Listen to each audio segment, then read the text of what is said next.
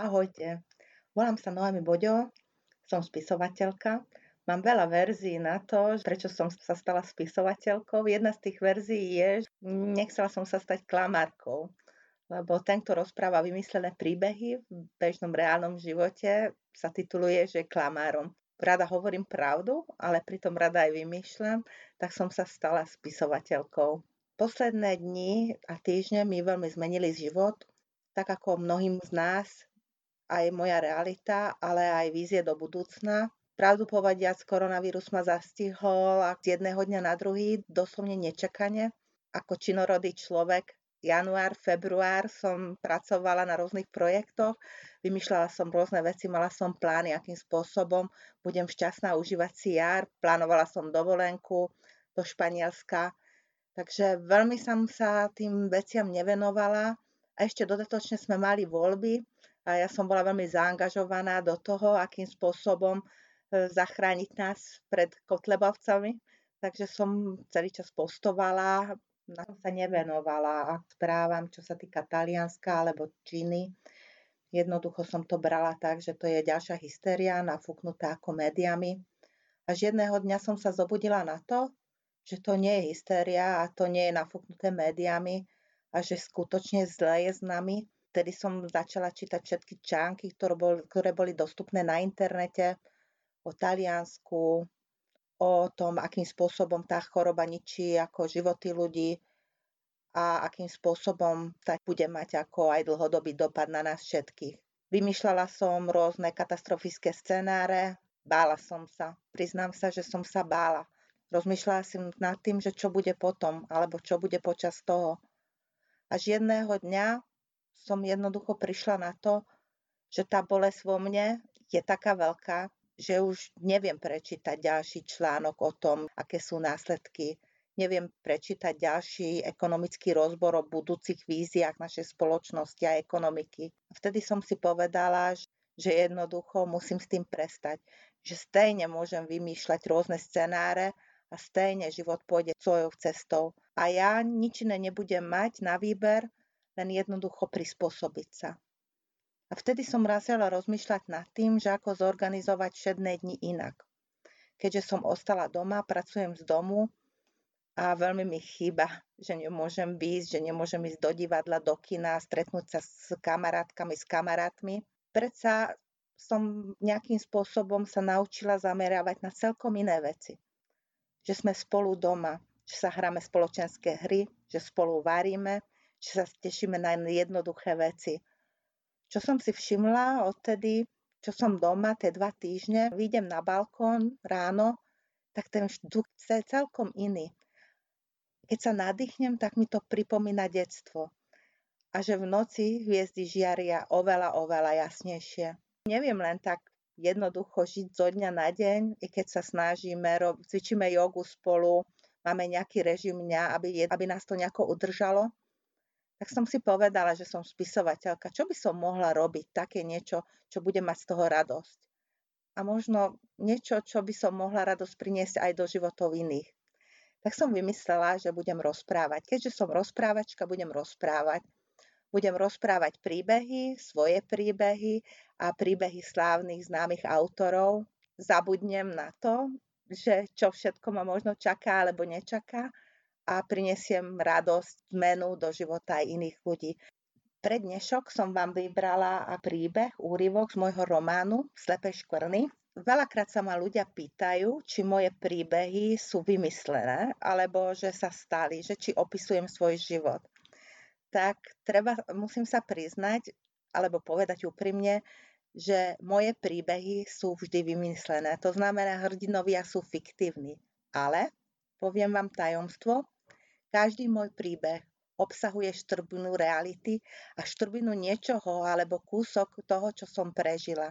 Či to je jedna veta, či to je gesto, či to je úškr na tvári, či to je nejaká vedľajšia postava, alebo je to nejaký príbeh, čo som ako sama zažila, alebo nejaká spomienka či pocit.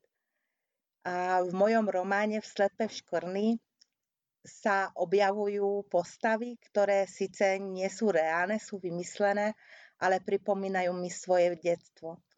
Moje detstvo, keď ešte všetko bolo také jednoduché, keď každé leto som ako dieťa trávila na chate v horách, kde nebola elektrina, kde mama chodievala prať na potok a tam sme sa aj kúpali, kde som s deťmi, Dáškou, Ivetkou a Mírkom sme zbierali maliny, jahody, naháňali sme srčkov a kobylky, hrali sme sa na schovávanku a mama pri svetle olejovej lampy mi čítala večer rozprávky.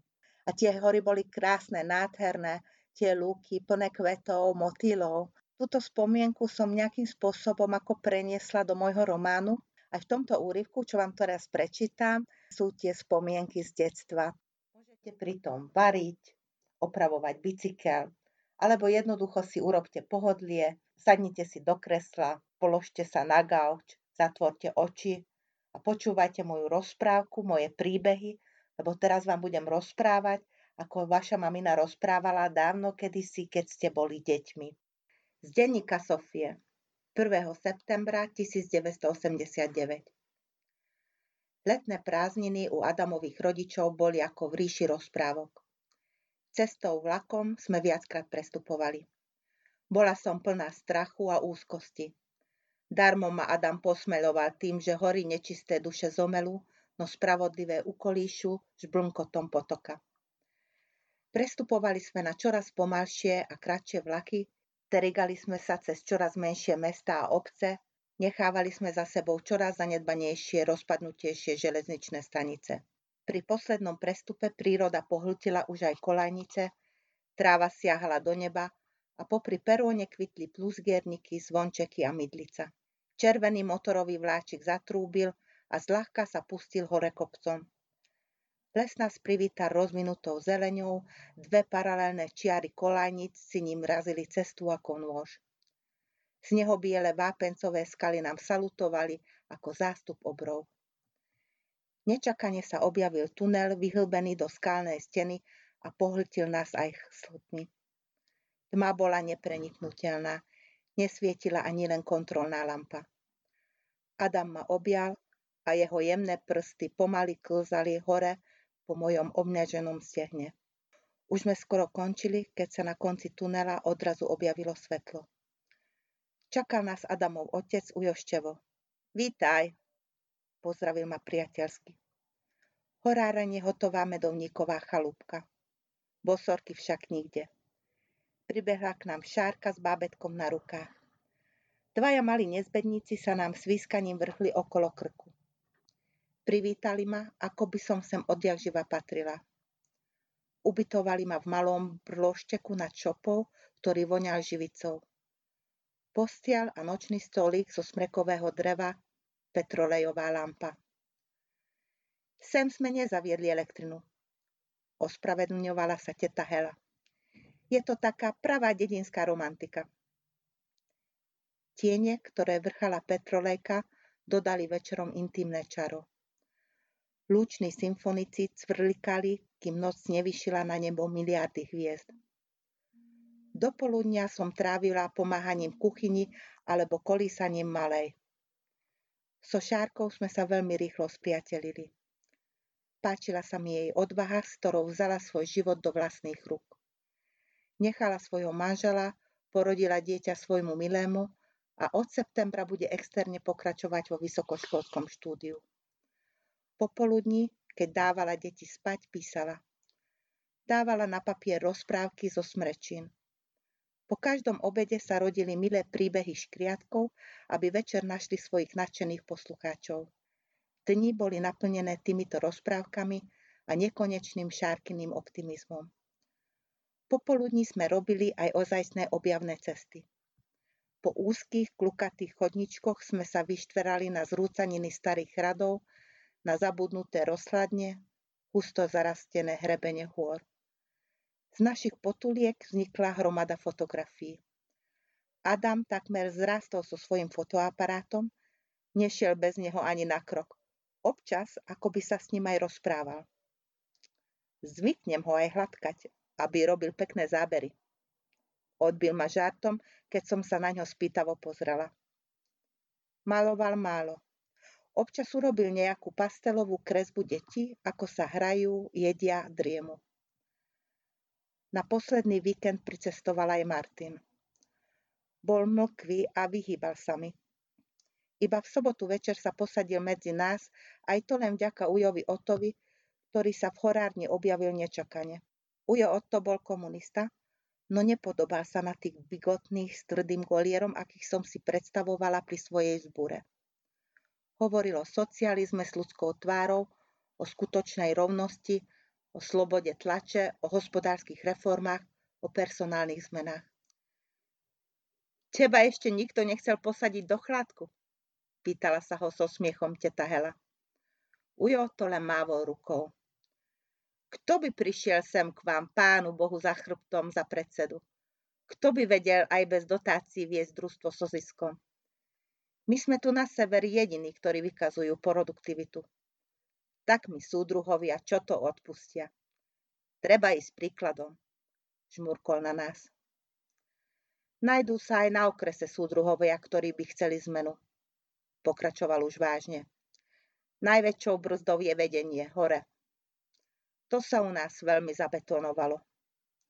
Dole sa zasa každý bojí o kožu, lebo ľudia ešte stále ľahko zmiznú v prepadlisku.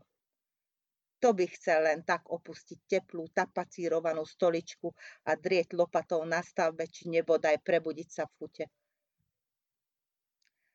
Aj tak je toto správanie farizejské oponoval mu Martin. Ujo to sa mu prísne pozrel do očí. Najprv zmeň svet okolo seba a ak to dokážeš, potom sa môžeš byť do prs. Martin sa zahambil. Ujo to sa nezvykol vystavovať, napriek tomu bol revolucionárom. Riadil to bezvýznamné družstvo v malej zapadnutej skrytej dedinke, kde si v neprivetivých horách ktoré svojimi výsledkami obstálo aj v trhovom hospodárstve. Vy, mladí, si všetci myslíte, že kaša sa je za horúca, že urobíte revolúciu. Aj my sme si to mysleli. Aj sme urobili. Žiaľ, veci sa nevyvinuli tak, ako sme plánovali. Aj my sme snívali o lepšej budúcnosti. Nánovo sme si vybudovali vlast. Verili sme v práctvo, slobodu, vo víťazstvo diktatúry proletariátu. Až neskôr nám začalo dochádzať, že realizácia vznešených plánov sa vykolajila, ale už bolo neskoro. Ktorý systém nemá svoje klamstvá, svojich podvodníkov, kráľov a obete? No dobre, netreba sa hneď zarmútiť. Vypíme ešte štampedlík. A ty, Adam, ty si nejako ticho. Darmo. Tichá voda brehymie. Akú fešnú nevestičku si si doviedol. Aj ty by si sa mal činiť. Pozrel sa na Martina. Hneď by ti po rozume chodili iné horúce veci. Martin ten večer prvý raz dvihol na mňa pohľad. Oči sa mu čudne leskli a slova cedil len tak tiško cez zuby. Keby záležalo len na mne. Zovrelo mi hrdlo. Takmer som sa dusila bolo počare letného pokoja. No, nesmuťme. Čevo nože, vyťahni harmoniku a zaspievajme si. Medzi dvoma pesničkami nás ešte občas rozosmial nejakými anekdotami, napríklad o tom, že na okrese si skutočne prečítajú hlásenie súdruhov o hospodárskych plánoch. Do 16. riadku na 66. strane jedného z takých hlásení som svojho času dopísal, že kto sa v čítaní dostane až sem, nech sa prihlási u predsedu družstva Ota Drobca po 3 litre borovičky. Pár mesiacov na to si ma zavolali na okres a bolo no, no, no, trocha aj zdvihnutý prst. Vraj z budovania socializmu sa nesmie uťahovať si. Potom som 3 litre borovičky šuchol pod stôl a bolo všetko vybavené. Dokončil svoj príbeh Ujo Oto. Na druhý deň Martin skoro ráno odcestoval bez rozlúčenia nazad do Bratislavy. Šárka bola presvedčená, že vo veci bude nejaká žena. Ujoščevo len mávol rukou. Prchavé dobrodružstva. Adam. Rýchlik uháňal smerom do Bratislavy, Jeho monotónne hrkotanie vyvolávalo nostalgické spomienky. Adama magicky priťahovali staromestské uličky s dlažbovými kockami. Za univerzitnou knižnicou sa skrýval zvláštny svet. Medzi kopami, medzi kopami smetia a rumovísk boli dávno zabudnuté uličky s vybitými, zadebnenými oknami, pekne vyrezávanými drevenými bránami, s popraskanou štukovou výstupou. To bola zabudnutá Bratislava, Adamova Bratislava. Občas sa mu zdalo, že tam vidí myhajúce sa tiene, inokedy mu vietor prinášal do uší klopot kopít, škripanie kolies fiakrov. Umieračik prinášal správy z iného, vzdialeného sveta. Mal rád tie ulice, často tam chodil malovať. Na jeho obrazoch ožila minulosť. Na plátnách ožili pretiahnuté, priehľadné postavy dám vo farebných odevoch, pánov s cvikermi. Obyvatelia tvojho zádušného mesta, vyhlásil raz Janko. Adamovi boli milé tie ladné eterické postavy. Pamiatku na dávnu minulosť väčšnil vo fialových, modrých, oranžových, rúžových a uhlovo-čiernych farebných škvrnách. Domy ozdobené absurdnou štukatúrou sa na jeho obrazoch znovu zrodili, do ich okien sa vrátilo svetlo. Už pri svojich prvých potulkách si predsavzal, že zabudnuté mesto ostane jeho súkromným svetom. Ani Helenu tam nikdy nevzal. Sám nevedel, prečo urobil výnimku práve so Sofy. Svoje prevsavzatie porušil azda pre čarov augustových dní, ktoré spolu strávili. Chceš vidieť inú Bratislavu? Myslíš tie rozvaliny za knižnicou? Odpoveď bola veľa vravná. Adam tedy s konečnou platnosťou pochopil, že Sophie mu je napriek všetkej alchymii lásky cudzia. Nikdy nepocíti kúzlo opadávajúcej omietky zatuchnutých uličiek žltej púpavy. Nikdy nepochopí jeho tajné túžby, najkrytejšie strachy, hybné páky jeho duše. Čo jeho natchne, nechá Sofie chladnou a táto diagnóza platí aj naopak. Žiaľ, pozvanie už nemohol odvolať. Sofia akoby zbadala na tvári Adama sklamanie, zrazu prehodila páku. To bol iba vtip. Budem rada, keď ma tam zoberieš. A znovu sa zahlbila do knižky. Adam tak mohol na okne vlaku naďalej nerušene pozorovať zrkadlový obraz nudnej roviny, naznačujúci, že sa blíži k Bratislave.